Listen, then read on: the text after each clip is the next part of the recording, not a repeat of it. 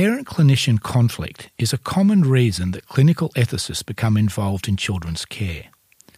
The genesis of the conflict is often quite early in the course of the child's illness, and the situation can build to a crisis when there's a difficult decision to be made. Welcome to Essential Ethics, and this episode exploring the ethics of the parental role in parent clinician conflict. I'm Professor John Massie, Clinical Director of the Royal Children's Hospital Children's Bioethics Centre. Clinicians and ethicists have a traditional way of considering the problem confronting the child, using ethical concepts such as best interests and harm. But sometimes these can be morphed into an ethical sledgehammer to overpower the parents and enforce agreement on the next appropriate step. In the paper, Exploring the Ethics of the Parental Role in Parent Clinician Conflict, written by Associate Professor Bry Moore and Associate Professor Ros McDougall. They offer a different lens through which to see the problem and ideally find a fresh way to consider the conflict and manage a path to resolution. We are fortunate today to have with us, all the way from Texas, Associate Professor Bry Moore. Welcome, Bry. Hi, John. Thanks for having me.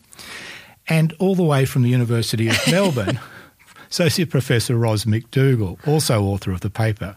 Welcome, Ros. Thanks very much, John. I'm going to ask you both, but Bry first because you've come the furthest. Bry, why did you write this paper?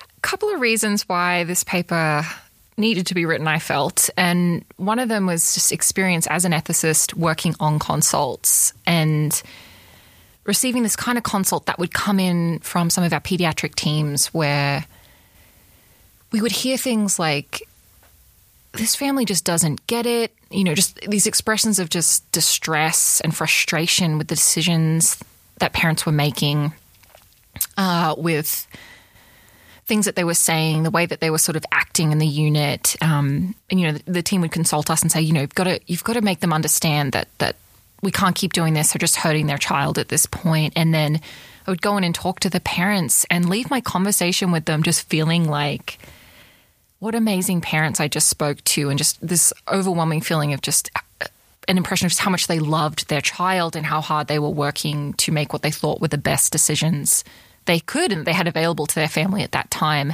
And just feeling there was a fundamental misalignment in sort of where the team, how they were looking at things, and then how the parents were feeling and how they were looking at things. So I think that was a big one, just trying to understand what what's going on here. Why do we have such different views of what should be done for the same child, um, often these parents are parents that had perfectly good understanding of the clinical information. What's the mis- misalignment here? Where does that come from? Um, and also thinking a lot about whether parents' reasons matter to the ethics of the decision and what ultimately we're allowed, to, what kinds of decisions we allow for a child. That's a very interesting point there, Bry, because I think often in conflict we think that there's a clash of values, but you're not actually framing it as a, as a clash of values. It's a different perspective mm-hmm. on what's going on. It sounds like both sides are working hard. Mm-hmm. But not understanding each other. Yeah. And then you've raised this wonderful idea of where the reasons matter. And I suspect some of our audience uh, would think, of course, reasons are really important. And, and, that's something we might come to during the podcast because that's not always as obvious uh, as one might think. Ros, what about your experience? What sort of drove you to join Brian writing this paper? Uh, for me, two things as well made this. Yeah, Bry was really pushing on an open door when she approached me about working on this together. So, one was uh, a number of years back, Lynn Gillam and I had observed how, when we were talking in a hospital context about conflicts different views between clinicians and parents. There was a real asymmetry in the language. So we'd often hear or ourselves say about clinicians judgments, um, but parents seem to not have judgment. They seem to have wishes, um, and so there'd be talk about overriding the parents' wishes. And it seemed at that point that there was a real asymmetry there in the ethical weight that we were giving um, to the different parties. So to call something a judgment seemed to be much more worthy and ethically weighty, and a wish seemed a bit trivial. Whereas it seemed that actually maybe parents were themselves also making judgments. They were doing some kind of ethical work in their thinking. So that idea of an asymmetry there in our language was um, I was already aware of. But the second um, motivator for me was an awareness that uh, when we're thinking about conflicts between doctors and parents or between clinicians and parents, that role really does matter. So I'd been seeing in a lot of the writing and discussion about different ways of thinking through conflicts. So, you know, should we go with best interests? Should we go with a zone of parental discretion or a more harm based kind of approach? There seemed to be starting to be some kind of sloppiness in these discussions about who exactly was making the decision, what type of decision it was, um, tools that were designed for clinicians or ethicists being suggested in a kind of judicial context. And so I was starting to get a bit antsy about that and thinking, hold on, the decision maker matters. It matters if it's a clinician making a decision or a clinical ethicist making a decision or a judge making a decision in a situation of conflict. They've got different roles, different ethical obligations associated with those roles. So we need to be aware of that. So when Bry um, had these ideas about the parental role being another important role within that kind of uh, those kinds of ethical situations. I thought, yep, winner. Let's unpack that. If, John, if I could just jump in too, clinicians appeal to their role in an ethical way all the time to justify their judgments. That was, I think, one of the other key pieces for us. Is you'll hear doctors explicitly say things like, "I cannot do that as a doctor. That is out like you're asking me to violate my sense of being a good doctor. And what about when we hear parents make kind of parallel claims? What do we do with that? I think there's so much uh, in that, but I think though that we we don't necessarily hear parents making that that parallel claim, and parents. Um, don't speak ethics in the same way that doctors do. But Ros, of course, what you're saying is that parents are doing ethics it's just needing perhaps the clinical ethicist or someone with an ear out for it to actually understand the thinking and the work that they're doing in an ethical sense. And for me, the over, overwhelming sound I can hear are the pennies dropping, just with the, the, with the way you've explained it and under, understanding it. And that, so we've talked about sort of mismatch of, of, of roles uh, rather than um, a, a, giant mismatch of values, perhaps, which is sort of the start of the paper. So, why don't we anchor this in a case? Um, and in the paper, uh, Bry, you've written, you've put a sample case, which is an amalgam, and it reads, you know, very true uh, to me of the sort of cases that we might uh, get called into as clinical ethicists. So you've named the baby baby J and was born at 26 weeks gestation, but is now 50 weeks uh, old but still in the neonatal intensive care unit for continuous cardiorespiratory monitoring, provision of respiratory support, tube feedings, as well as total parenteral nutrition and intravenous fluids. And since delivery, she's developed severe bronchopulmonary dysplasia or chronic neonatal lung disease and has experienced several setbacks, including numerous infections secondary to bouts of pneumonia, and is now quite resistant to various antibiotics. She had frequent episodes of bowel dilatation and distension of unknown origin. Baby J's prognosis is extremely poor. We might actually come and try and unpack that at some stage here. Uh, and her parents are at the, at the bedside regularly, particularly in the earlier part of the hospitalisation, but since then have returned to work to keep the household running. They visit ba- Baby J together most weekends, and one of them sometimes comes in on uh, a weeknight. They receive daily updates from the team, usually by phone. And currently, Baby J has developed another respiratory infection and experiencing multiple episodes of oxygen desaturation. During the neonatal intensive care team's weekly review about Baby J and some of the other complex cases, they the team expressed concern, well, at least some of the team do, express concern about the ongoing treatment of baby J, who has a very poor prognosis, and what it means for each of these interventions that baby J is receiving. We speak as the clinical ethicist to the neonatologists and some of the nurse practitioners caring for baby J, and they state that despite multiple discussions since the onset of this last infection, the parents just aren't getting it, in inverted commas. And all this is going nowhere and we're just hurting her. And that Baby J's parents insist that she has overcome every setback so far, and they still believe that they'll be able to take her home with just a little bit more time. Her parents say they can't imagine on giving up on her. The neonatologists say you need to talk to them and get them to understand that there's no way out of this. So, Bry, you uh, are Australian by nationality and accent, but you're practicing in Texas. Mm-hmm. Is, is, this how it runs? Is this what happens? Difficult case, neonatologist says to you, just uh, make them think like us? Yeah, and I hope that doesn't read as uncharitable to my colleagues because I think that is very real distress when you feel like you're stuck and there's no exit strategy, there's no way to move forward with with the child's treatment. We can't go back. Like it just, that is very real. But yeah, I call this the kind of get the DNR type consult where it's like we have an idea of what the appropriate decision is. And the team has tried to move parents towards that. And then eventually we, the ethics team, will get consulted and pulled in with the idea that somehow we're going to go in there and change the parents' minds and convince them that this is the right thing to do and they need to align with this plan. So yes, it does it is a type of consult that we that we get. Yes, I, mean I think it's not entirely different uh, in Australia and all over the world when you look at the literature. Maybe not always stated quite as obviously as that, but I think the undercurrents there, Ros, and I think we've been in these situations uh, here too. Ros, what do you see in, in this case though as the as the ethical issues? So there's really a lot going on ethically in a case uh, like this little baby. Firstly, there's worries about non beneficial treatment, um, so, you know, futility. Um, I hesitate to say it.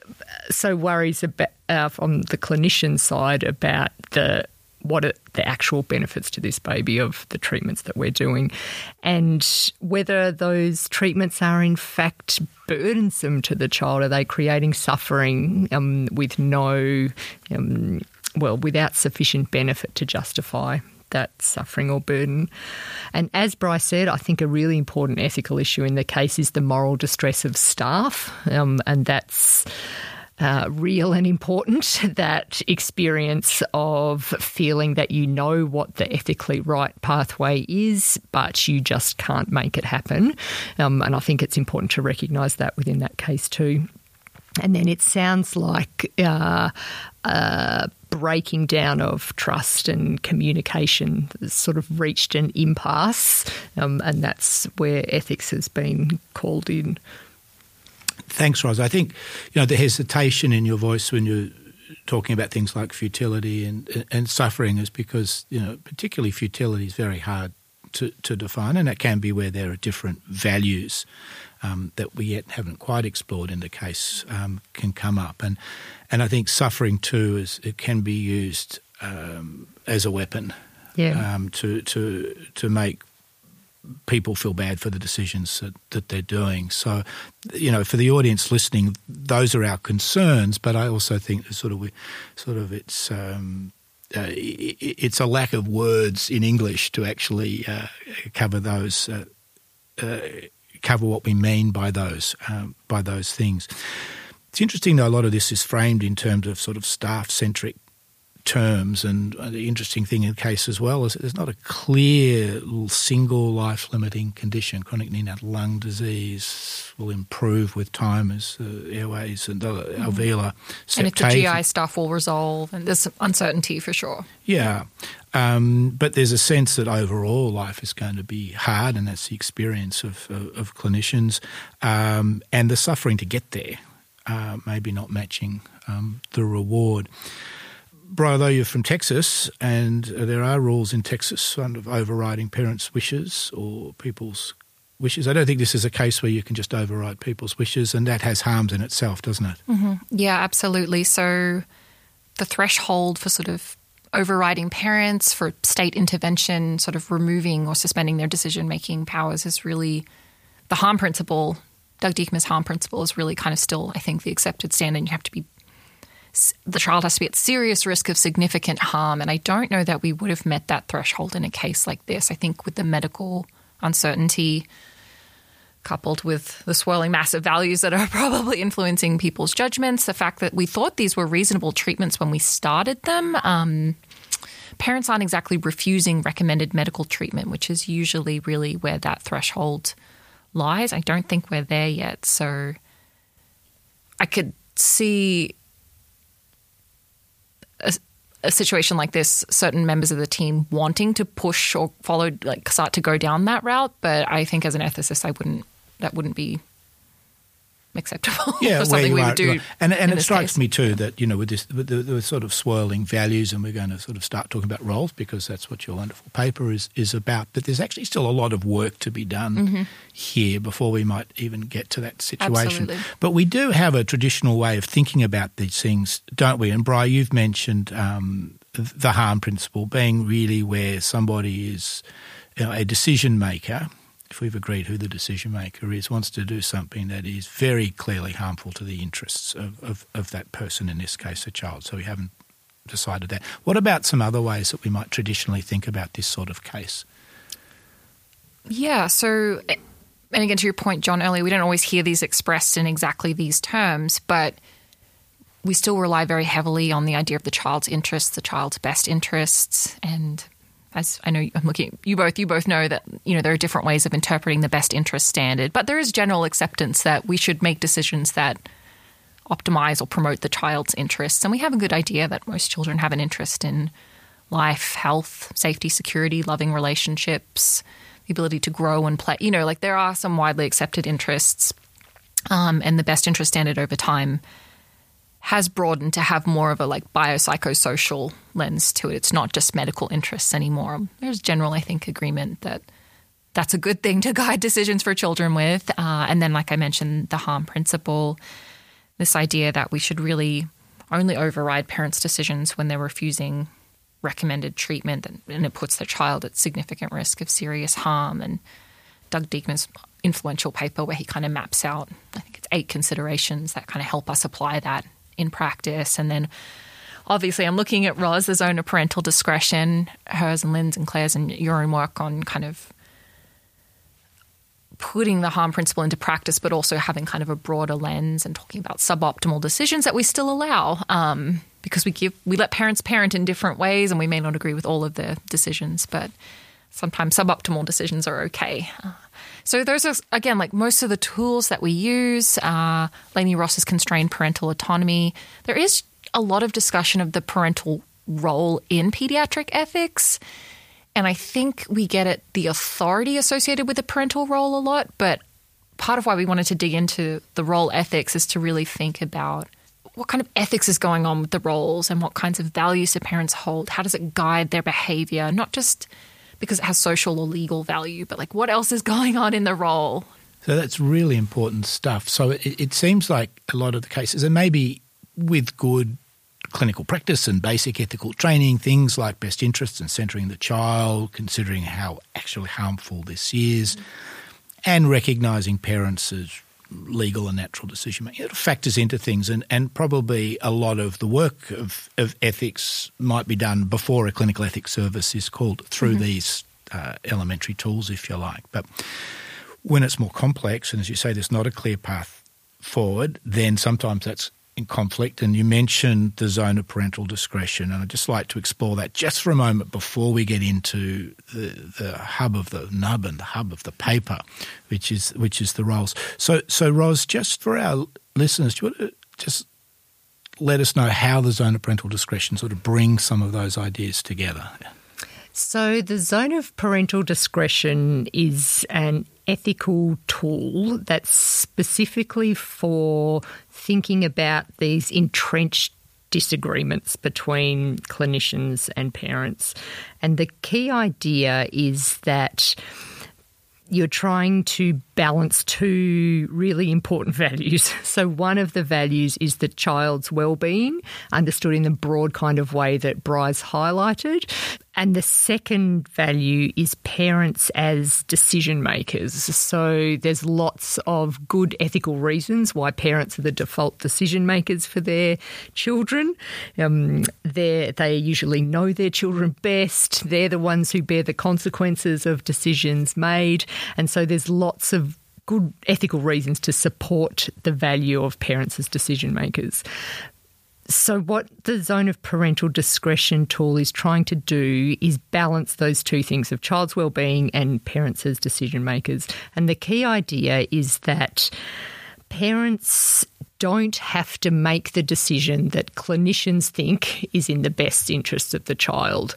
So, parents can make decisions that are kind of suboptimal from a clinician perspective, but only to a a certain threshold, and the threshold is probable harm to the child. So parents can make suboptimal decisions, they can't make harmful decisions. And so the idea of that type of tool is to help think through, uh, for clinicians and clinical ethicists, um, to think through okay, is this parental choice one that's not ideal from our perspective, but it's not so bad um, that it should be overridden. So allowing parents um, scope to make suboptimal but not harmful decisions. Because overriding the parents' decisions comes with a whole new set of harms too. So, and that's been a very, very helpful tool. And in some ways, it does a bit more of the work here than simply the uh, simply those uh, best interests or harms or parental authority um, concepts alone, so it brings them together. But I don't think it's going to do all the work here, is it? Um, and and I think what you've said in the paper is that these, being the the principles and the zone, don't address the psychology of the disagreement, and I think that that actually is really important. Uh, for the clinicians to, to think about what's going on and understand it more deeply, and obviously for the for the parents to feel that they've been heard and listened and under, understood. Yep. I think to me, all the tools that we've spoke, spoken about so far, so zone of parental discretion, harm principle, best interest standards, they're all quite analytic kind of tools. So they're really in the kind of super cognitive philosophy ethics parts of our brains. And I think there's a lot more going on as well that it helps to open up our thinking about. And I think that that aspect is somewhere where the roles idea can really help. And it supports one of the things that, you know, I've been coming to, uh, Ros, is that, you know, part of the work um, of the ethics so is bioethics, which is where those principles and perhaps the zone of parental discretion comes and gets you so far. But the other half, which is what clinical ethicists do, is is how and how do you make the magic happen. And I think that's when getting into the psychology of the situation the, and what we're going to talk about is the parental role actually allows us to do the, the other part of the work of, of bioethics. I'm seeing lots of vigorous nods, so thank you for supporting my theory. Uh, it's really good. So, um, Bro, you started to mention constrained parental authority, which is not, which is a Lainie Ross idea. So it's not, which is not just parents as decision makers. There's sort of something a little bit more in that. But I think what I'm seeing that doing is start to focus on the parents and thinking more deeply, mm-hmm. uh, leading us into roles. Is that right? Correct. Yeah, I think that concept really starts to center parents and the role that they're in and just the, the idea that things typically go best if we let if we give parents a pretty wide amount of discretion and that we just let them make decisions to raise children in the ways that they want to and that that might look really different for different families. Yeah, I think uh, Lainie Ross's work is probably, for me at least, the work that really sets the stage to explore and to reflect on the parental role a bit more. But to one of Ros's earlier comments, I don't know that any of these concepts help us understand what's going on underneath a disagreement necessarily. They're quite consequentialist in nature, like very focused on, well, do things go best if we allow this person to make decisions or what's the effect on the child? That's our guiding principle or value. And that's really important. And our goal in this paper is definitely not to throw the baby out with the bathwater and stop using those concepts in practice. But we were really interested in like, but what's going on underneath? Why why are we looking at this so differently to parents sometimes? Um, and I'm using we as like the team, the clinical team. But it sounds like I think we're needing in these circumstances to, to lead the the, the, clinical team and support them in this understanding. So mm-hmm. there seem to be various ways of conceptualizing or understanding the, the parent role, Bry. What, so how, how, do you think of it or how, you know, you got into it to understand it better? Yeah, so we share a little bit just about the process of pulling this paper together. We hemmed and hawed about how much we would kind of try and present like a theory of what good parenting is. And we decided we wanted to steer very clear of that and remain very open about what it means to be a good parent. We didn't want to kind of say there's only one way to be a good parent. And looking at the literature, there's all kinds of aspects of good parenting that are discussed out there. And I think there's a line in the paper that I love that came from Ros, I think. And there's a spectrum, right? From like, oh, he's kind of okay to like, this is the world's best dad. Like, it's an open thing. Um, and I think we benefit from having just very different models of parenting out there. But we do see, at least in the empirical literature on good parent beliefs and how what they look like in, in healthcare when a child gets sick, how they're sort of operationalized by parents in their thinking, the major themes around parents' understanding of their role. We see some pretty core things. The empirical work that's out there, key parental, good parent belief domains, um, things like parents value feeling informed, um, feeling like they're able to express love for their child, showing commitment, dedication, um, maintaining family cohesiveness. These are some of the things we talk about in the paper. Um, there are a lot of different studies. They all come back to sort of some of the main themes, and parents want to feel like they're protecting their children, preserving whatever their relationship with their child looks like in this new setting in the hospital. And then Ros is uh, so modest about it, but did some early work, earlier work on parental virtues. It's really not something that a lot of people have written about, but that work also is sort of more from a virtue ethics kind of theoretical background. And Ros talks again about committedness, lovingness. Uh, Ryan Tonkens builds a lot on that too. Um, about honesty, about courage. You have to be brave to be a parent. It's scary, right? You know, there are these qualities that we recognize as being valuable if you're going to be a parent. They help you survive raising and caring for children. Um, so I think that's all to say there's a lot of variation, but there are some consistent threads sort of across different parents from different backgrounds in different settings. And some of it is sort of demonstrated in the great empirical work that's out there on good parent beliefs. And then some of it is really reflected in a lot of our kind of theoretical frameworks and sort of more traditional ethical theories as well. It's uh, so interesting to think about such wide scope for parents uh, to be parents. And just looking at the case and the way you've written, you know, the case, the parents are there and, and being close by the bedside, doing what they can. And of course, it's it's a tragedy when parents, you know, sometimes can't even put their hand through the hole in the humidity crib to hold the baby's uh, hand, and what's denied them is as as parents. And the fact, though, that they've had to leave, and you talk about courage, I actually think that that we could express that as courage because you know we didn't talk about how many other siblings, but let's imagine there's two other siblings and they're tired of living with the grandparents or the neighbours, and parents have got to go home and maintain a stable home, and they've got and bills to pay, all sorts of things. But actually leaving your kid and to trust, the care of others. yeah, yeah, To, to do that. And I've had my kids in hospital and not leaving for a moment um, for, for both for the kid and to watch what's uh, going on. So I think, in fact, as you've written it, they are demonstrating quite a number of, of the virtues. Um, so do you think, Ros, that what you're describing is this is this virtue ethics in play? I think it certainly is drawing on virtue ethics. So I think, to my mind, the best kind of clinical ethics, or one of the great things about clinical ethics, is that we don't need to solve any grand philosophical arguments about which is the best ethical theory and what, in fact, is the criterion of right action. It's, to my mind, it's absolutely fine in a clinical ethics context to draw on consequentialist thinking. It seems obviously important that the consequences for the child, the family, the clinicians are important, but also to draw on other types of thinking.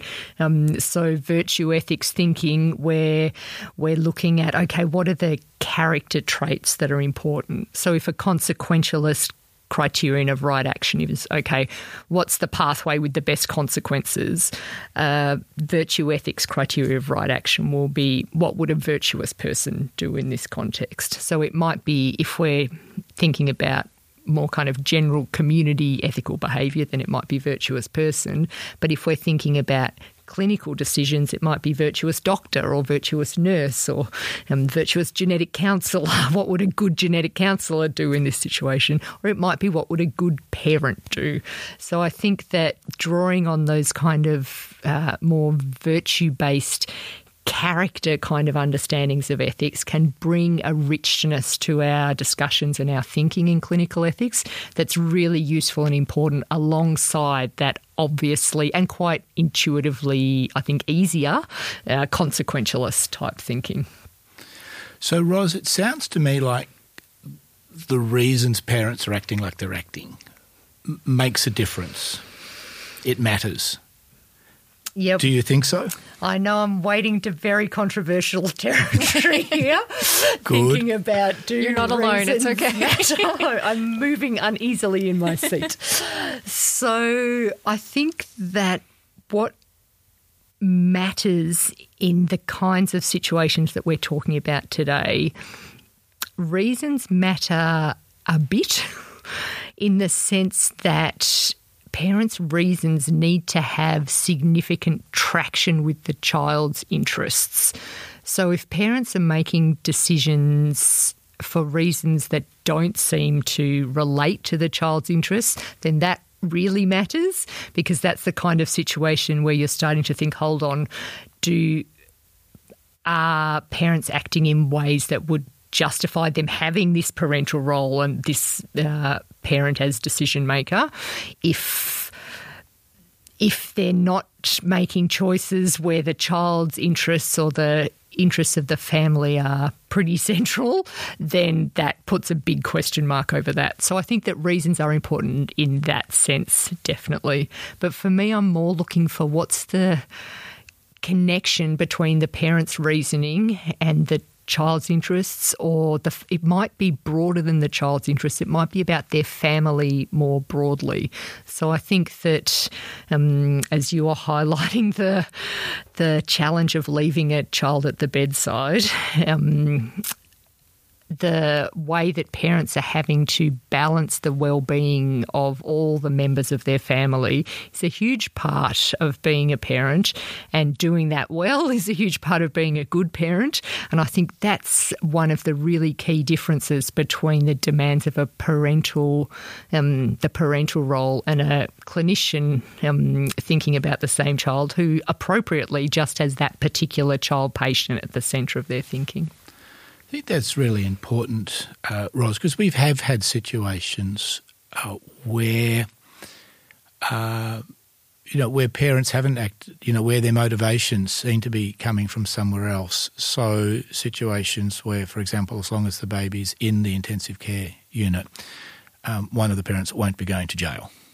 So it strikes me in those situations that their moral authority to be the decision makers is diminished substantially. Is, is that where you and, and the reverse? The more their virtuous actions and ideas and articulated sentiments about the best interests of the child and the child and their family come out, then the easier it seems to be to take them seriously or, or, or allow them to maintain that important parental role. Is that Yes, I think that's right. And reflecting what you were saying, Bry, earlier about your impression coming away from a discussion with parents that these are parents who are really well motivated, who are loving and caring, uh, that makes you think differently about the decisions that they're making. The rationale behind them and so on. So, yeah, I think that's right.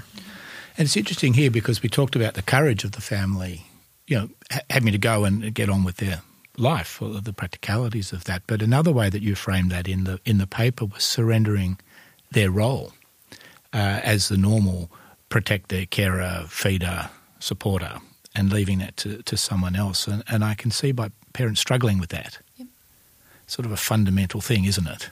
Yep. and I think I don't I can't remember if we use this phrase in the paper, but you know this idea that when a child becomes sick, you move into the clinician space, and this is kind of our house, our rules mentality sometimes, and it's parents who have to learn how to be a parent in this for most parents a completely new environment. They don't expect that their kid is going to get really sick, or if they do, they have to they have to figure it out on the fly and adapt, and that's a huge ask. And then again, like trusting, you know, when I leave today, will my child be okay? Will they be here when I get back? Like it, that's huge. Um, so I think again, part of the motivation for the paper was just to encourage clinicians and ethicists not to lose sight of the just how huge that is. It's a huge ask, and it's parents that ultimately have to live with whatever happens. Clinicians do too, but I think not not quite in the same way.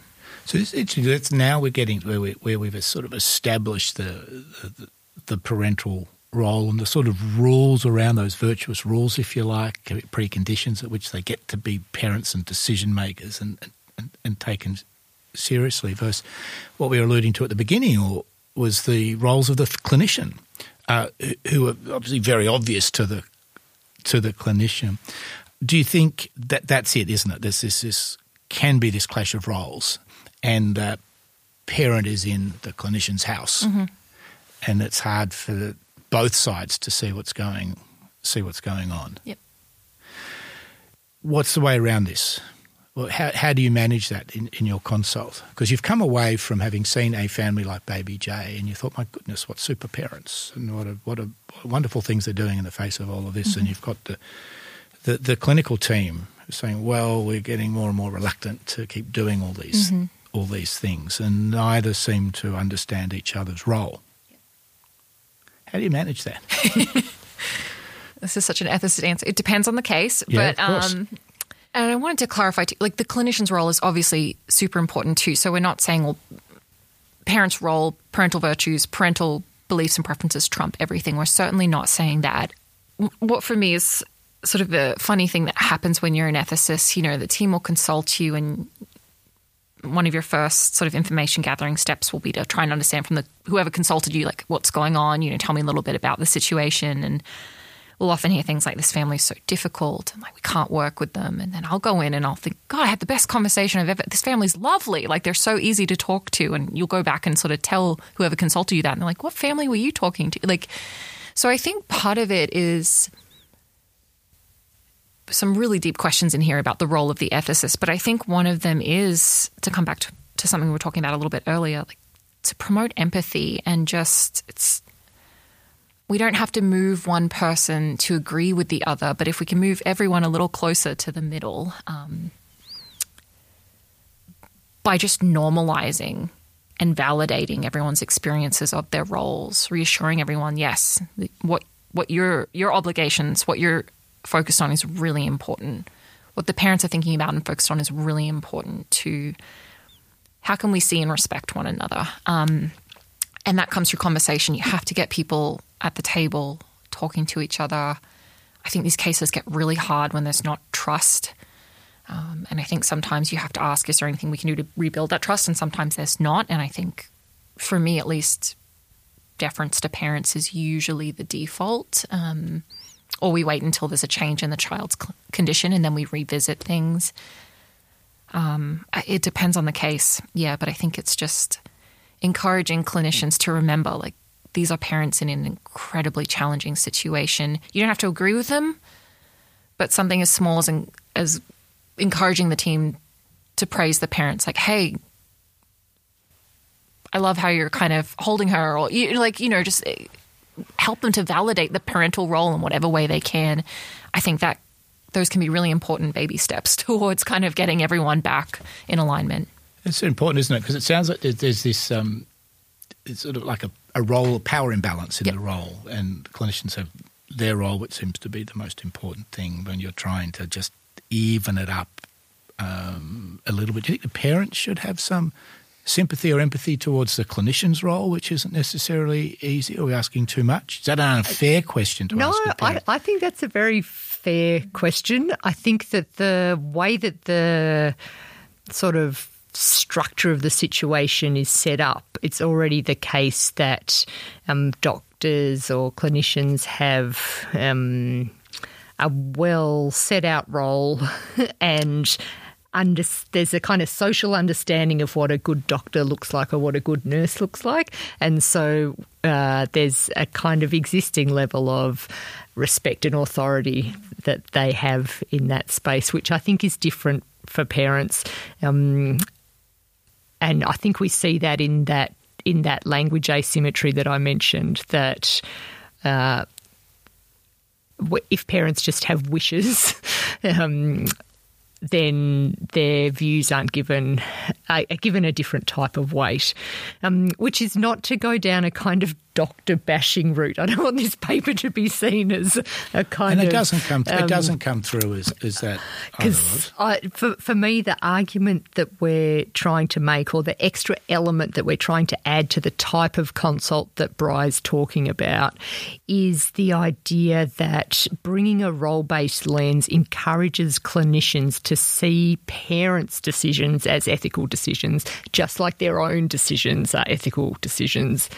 And to see that just brings a kind of evenness back into this very fraught, emotional, challenging impasse. And if we can just, if that's the only element that we add, then I think that's a really important element in itself. Just seeing parents as trying to make, uh, do as doing ethical work, just as clinicians are doing ethical work in their decisions. Because the practice you're describing, Brian, is a bit different from how we've traditionally been practicing uh, here at Royal Children's and, and I think around Australia with, you know, you're going as a clinician, individual consult that might come to a bigger team or, or bigger ethics team or, or might not, whereas we'll usually be supporting the clinician rather than more obviously the parent, although the idea is to support the whole situation. Um, but primarily through the clinical team as opposed to the clinical team. ethicist going but into we'll the room. We'll also Yeah. be trying to bring this lens of understanding um, the parent, and I think our social workers are often will be coming and trying to do to do that too. Mm-hmm. Do you, are you do you think you're just translating the work the parents are doing into ethics, or do you see also that you might be coaching them in thinking in ethics terms? I'll have a crack first, bro. I'll be interested to hear what you've got to say on this.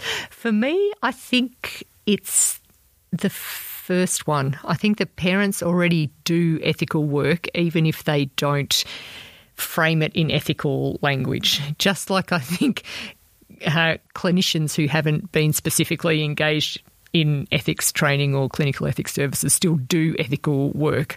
Um, so for me, it's holding a mirror up to the ethical work that they're doing and but I don't think it's coaching them to do anything differently to what they're already doing. Yeah, I agree. And I I think we don't give parents enough credit sometimes for like sometimes I'll go into the room and introduce myself as the ethicist and they get immediately why I'm there and what I mean by ethics and what my role is and I'll talk to them a little bit about that. A lot of parents I think completely understand like they'll talk about suffering or you know they will appeal to concepts that we recognize as important ethical concepts doing work they'll they'll get that immediately and I think we don't always give them enough credit. Um, so I agree with Ros.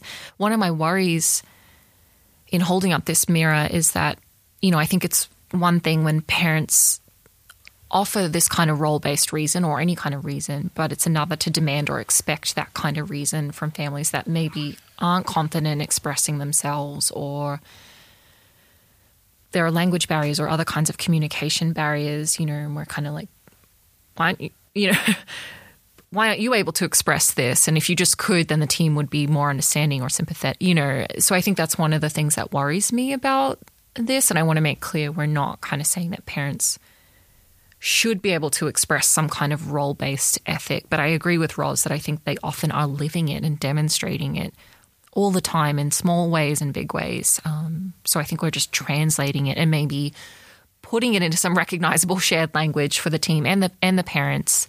And that's a really important part of why we're in the room and why we're trying to help, I think. And I mean, I think ideally too, is we start to train clinicians to consider the, their role and the parents' role, and then perhaps if the initial conversations way back at the beginning are including this in respect for the parents as parents and what they're able to do, um, will hopefully foster some um, agreement along the way. But you do raise in your paper some objections to this model. So, um, what do you see as the risks, Bry, of this parent lens? I'd be amiss, uh, remiss not to mention that these are John Massie objections. Like these really, I think, came from some early comments from you, John, on the paper. And we realized we were like, we've got to have an objection section based on all the comments that John gave us. So that's like, I would you should probably talk about the objection section. But I, it was really important for us that um, when we were drafting this paper, that it, we had a clinician's feedback on it because again, we didn't want to seem like we were doctor bashing or that we were suddenly in this like anything goes, whatever the parents say, because they're parents and you know, we didn't want to fall into that. But I think that's one of the worries here. Like, if you start to kind of say, well, good parenting can be pretty much anything, if we really care about the parental role and the parental role ethic, then we give parents pretty much like really wide leeway to make any kinds of decisions. You know, it starts to feel a little bit like, well, what about the child, right? Like there's this risk that good parent beliefs, whatever they are, that it pulls us away from what our focus really should be, which should be the child, right? Like they are at the center of it. So I think there is this risk, and we were wary, I think, as we wrote this paper about like what does this mean in practice? You know, is it going to broaden what the zone of parental discretion? Is it kind of going to drop that threshold a little bit lower? Are we okay with that? So I think that's a very legitimate concern. And I would say again, our, our response to it is we're not saying anything goes, but thinking about the parental role may not change ultimately what we think is ethically permissible or impermissible, but the extra layer is really just stopping and appreciating that parents are trying to be good parents, whatever the outcome is, um, and just acknowledging that, much like we would if, you know, a clinician, we ended up not kind of doing what they thought was the right thing, but perhaps they were deciding with a lot of care and a sense, strong sense of that they were trying to do their job well. We could at least validate and acknowledge that. Um, so I think that's the first main objection was just anything goes. Like, what are you going to do if the parents start pulling things in a direction that's really far away from the child's interests. Um, I think another one is just that isn't this just a form of post hoc rationalization or something? I think that kind of gets John to maybe your question about um, coaching or, or look, we can kind of almost fit any anything into this framework. So, how is it actually the right kind of thing to be using then? If it's just picking something that parents have said and sort of smooshing it into a role ethic, you know, that doesn't seem to be the best thing to kind of guide guide our practice with. Um, and the other one I think is it's just if we are going to have a very broad sense of good parenting, how do we operationalize that in practice, or what do ver- different virtues look like, parental virtues look like in practice? Um, maybe something that's a virtue outside of the hospital becomes quite problematic inside inside the hospital, um, or as a child gets sicker and parents are kind of holding on to something out here. So, again, I think it's just this is a kind of bigger critique of virtue ethics. Sometimes, just okay, we've got a general idea of what a virtue is, but what's the the appropriate middle, the golden mean? Like, what does it actually look like, or how do you how do you cultivate that virtue? What does that look like for different parents? So I think there's a kind of just some pra- very reasonable, serious, practical objections to this that we tried. I don't know how, how successful yeah, we are. We tried to tried to navigate in the paper, and I think you've succeeded in doing that. And as you, uh, as you mentioned that, it, it strikes me that, that Ros, you've articulated quite clearly, you know, three very important virtues that perhaps are central um, so committedness, acceptingness, and future orientatedness. Um, yeah, they really roll off the tongue. They do. but, sure. That was know, one of the first things he said to me. You're like, why did I? I wish I'd named those. but, so I think because virtue ethics can be so broad, and, and Ryan Tonkens has then you know expanded all of those, and you can see that in some of the uh, the people that uh, you reference in their empirical work. But if if we actually narrow those down and put them under those categories of committedness, acceptingness of, of what life might be like for this little one, and future orientedness, I think then that can make it actually very practical and, and workable. I am interested, I'm always interested in us writing our own narratives, Ros, that we just backfill with a bit of mm, ethical mm-hmm. rationale. And uh, uh, here we could do that easily. They're, they're, mm. good, they're good parents and they're trying hard. Yep, yep. Certainly. Um, any of my students listening to this will know that all of your students who are listening to this. I'm not a big fan of ethics language as a way of rationalizing our initial gut feeling. so here's our gut feeling, and now I've got lots of sophisticated ethics language that I can use to make it look really solid. So that's not what we're trying to achieve here. I think to me, think adding this kind of role based lens to this particular type of situation is trying to reorient so that clinicians are asking, okay, how can we care for this patient in a way that helps these parents to feel that they're fulfilling their responsibilities to the child? So, to me, that's a really practical question that's how you take this kind of virtuesy idea and make it really practical in the clinical ethics consult is how can we care for them in a way that enables the parents to feel like and not just feel like but actually be doing their good parent um, role in their own eyes. So, could I just challenge you? I'm going to one more poke at the poke at the bears here. Um, We're ready. Yeah, well, Ros, you're a koala bear. Well, I guess you are too. So you're both pretty tame. Um, but at the end, you say we we can shift the parent's perception of what a good parent would do, such that parents are comfortable entertaining other possibilities, options, and choices. And I, I do like that, but I still worry that you're trying to shift the parents to the clinicians' views. Am I worrying too much?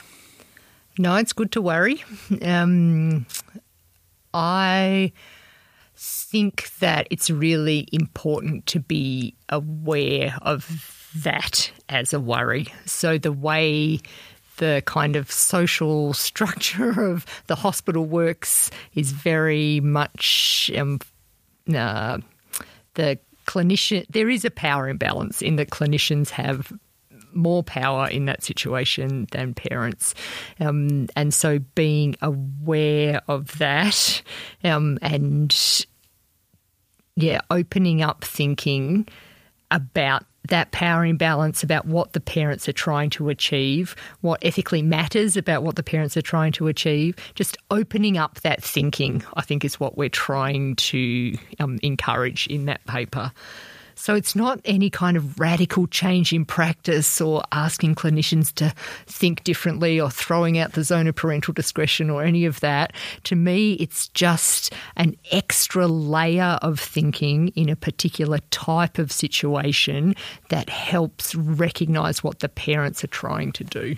Yeah, and if I can jump in and add to that, I think maybe we could have expressed that part of the paper a little bit better, but the idea in kind of normalizing and validating parents kind of and when I say normalizing I mean like letting parents know that like it's okay whatever decision you make.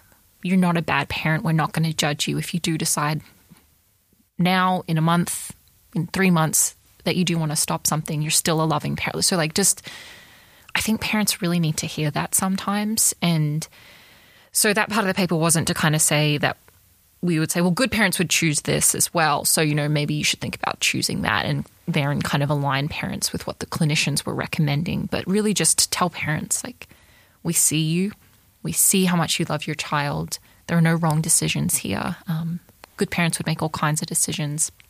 We're going to keep checking in with you about what feels right to you and your family. So, and that's normalizing and validating this work that we do in all kinds of consults across pediatric and adult settings as ethicists.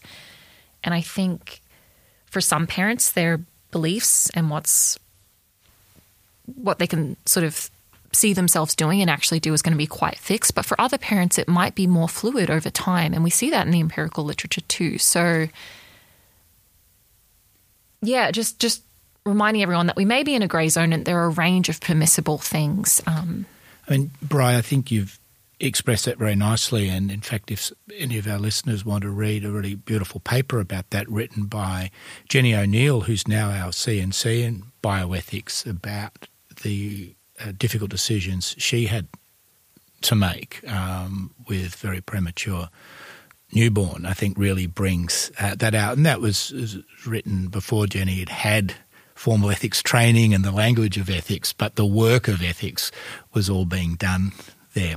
So we're, we're nearly at the end, and, and I think you know one of the, the wonderful lines, and there are so many, Bry. I'm just poking you because that's job of academic rigor and me easy to ask the questions.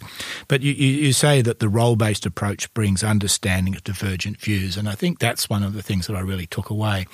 But also that this is to me seems like a type of empathic curiosity, or could be, which Jodi Halpern, who was one of uh, our international speakers at last year's conference uh, spoke about, and we've recently released a podcast of Jodi's talk. But trying to understand the other person's perspective, and it cuts both ways to the parents, as you're highlighting here, and you're focusing on the parents because of that imbalance, but also then clinicians also need to think about their role. Uh, Empathic curiosity sounds an awful lot like a doctor virtue or a clinician virtue. So it's a character trait. It's a way of engaging in the in the world, um, and to that extent, I think draws on that type of ethical thinking. You're always accumulating more virtues, uh, Roswell. Well, uh, Brian Ross, thank you very much for a fantastic uh, podcast and also for taking us deep into this really what is, I think, a very wonderful paper and going to uh, hopefully our readers will read it and recommend it uh, to their friends and their colleagues because there's a lot to be learned from the paper. Thank you very much. Thank you. Thanks, John. And if you've enjoyed this podcast, please give us a rating and share it with your friends and colleagues. This podcast was made possible through the generous donations of the Friends of the Children's Bioethics Centre. The podcast was recorded in Creative Studios at the Royal Children's Hospital. If you'd like to find out more about the activities of the Children's Bioethics Centre, look us up on our website rch.org.au forward slash bioethics. And remember to come and see us at our conference, which we have every year in September. Essential Ethics be inspired.